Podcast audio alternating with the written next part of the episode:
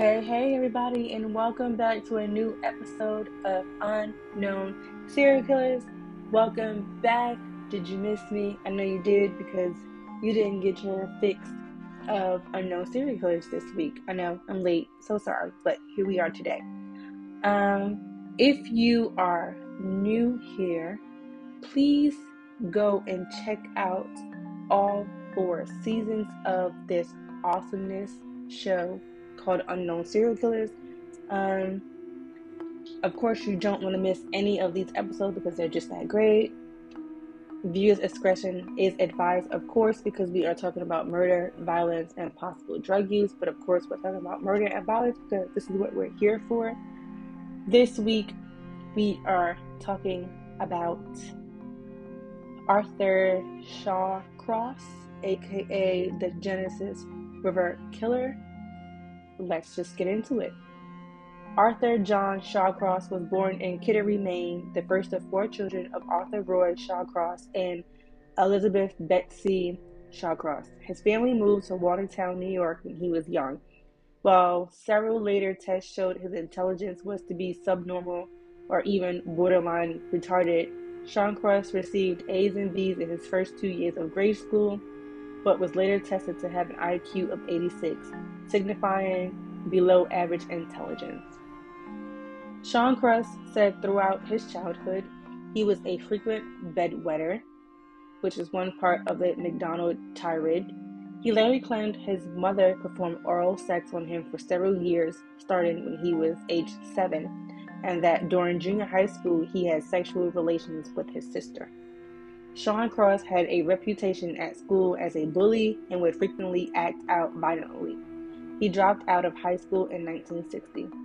In April 1967, at age 21, Shawcross was drafted into the United States Army. At, the, at this time, he divorced his first wife and gave up his rights to his 18 month old son, whom he never saw again. He served one tour of duty with the 4th Supply and Transport Company of the 4th Infantry Division in Vietnam. He later boasted of combat exploits such as beheading Mama Sands and nailing their heads to trees as a warning to the Viet Cong and engaging in cannibalism. In reality, he never served in a combat position. After the war, Sean Shawcross was stationed at Fort Sill in Lawton, Oklahoma as an armory. His second wife, Linda, experienced several aspects of his disturbing behavior, especially his penchant for staring, starting fires. As Army psychiatrist told her that Shawcross derived sexual arousal from setting fires. After his discharge from the Army, Sean Shawcross moved with Linda from Oakland to Clayton, New York. Linda would soon divorce him, after which he began committing crimes such as arson and burglary. Sean Cross's offenses earned him a five year sentence in Attica Correctional Facility and later Auburn Correctional Facility. After serving 22 months, he was granted an early release in October 1971, in part due to his role in the rescue of a correctional officer during a prison riot. Sean Cross returned to his hometown of Watertown, New York, eventually getting a job with the Watertown Public Works Department and marrying for the third time. So that was a, a lot to, to take in. Um, who gives up the right to their 18 month old child? Um, I know a lot of people do, but I'm just saying he is 18 months, and why would you never want to see him again? Um, you already knew there was a problem with the early life. His mom was sexual, sexually molesting him, and then he engaged in sexual intercourse with his sister, and that's yeah, that's definitely some incest, and it will stir up some deep scars as he gets older. On May 7th, 1972, he raped and killed his first known victim, 10 year old Jack Owen Blake, after luring the boy into a wooded area in Watertown.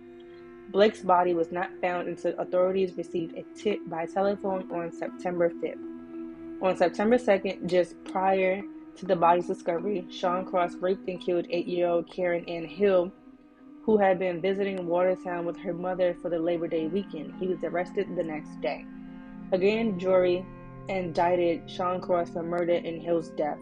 On October 17, 1972, he was allowed to plead guilty to a lesser charge of first degree manslaughter for both deaths and was sentenced to an indeterminate term with the max, maximum of 25 years at Attica Correctional Facility. In November, he was transferred to Green Haven Correctional Facility. Jefferson County District Attorney William McCluskey explained the plea bargain by stating that others, other than Sean Cross' confession to police, there was no direct evidence linking him to the Blake killing.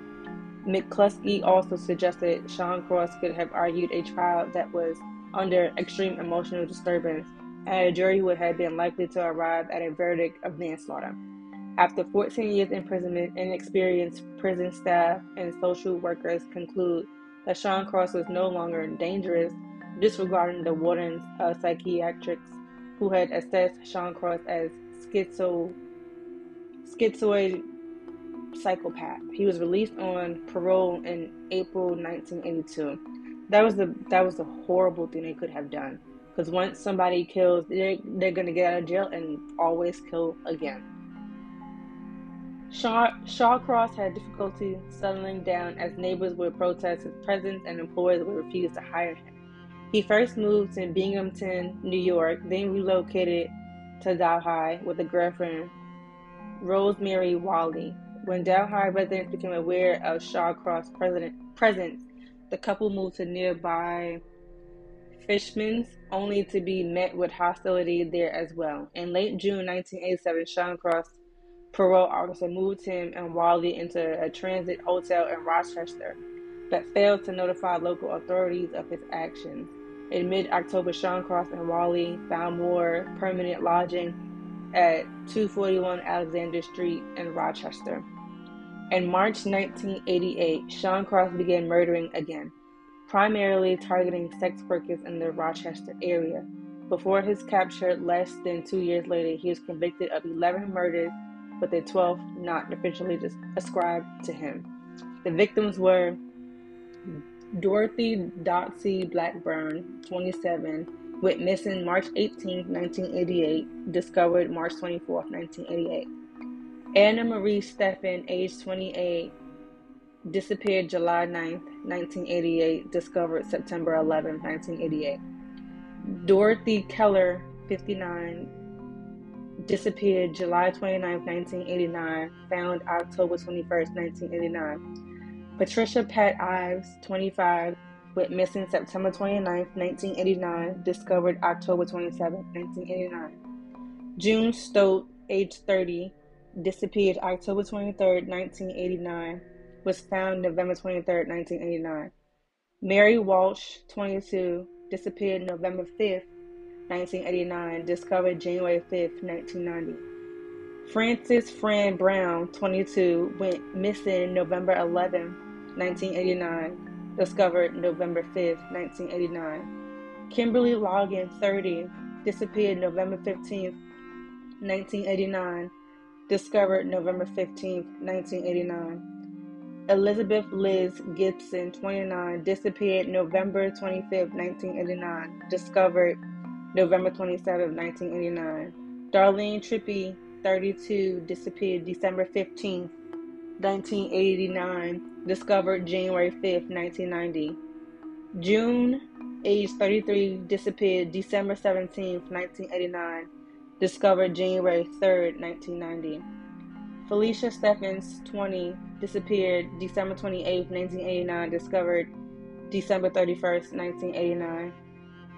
All the victims were murdered in Monroe County except for Gibson, who was killed in neighbor, neighboring Wayne County.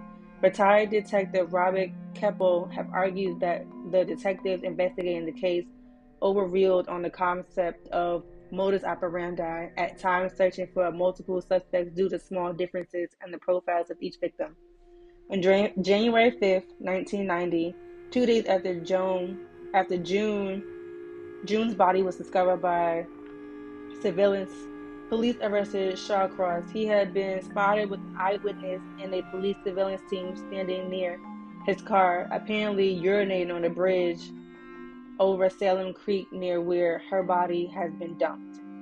On November 1990, Charles Cross was tried by Monroe County First District Assistant District Attorney Charles J. Segrest for the 10 murders in the Monroe County.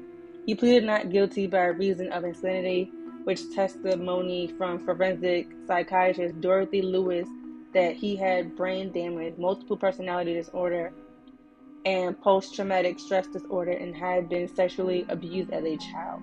Lewis also claimed that Shawcross moved into a separate internal personality named Betsy when he killed, argued, arguing for him to be institutionalized rather than being returned to the prison system. So they're trying to say that his personality was his mom because his mom's nickname was Betsy.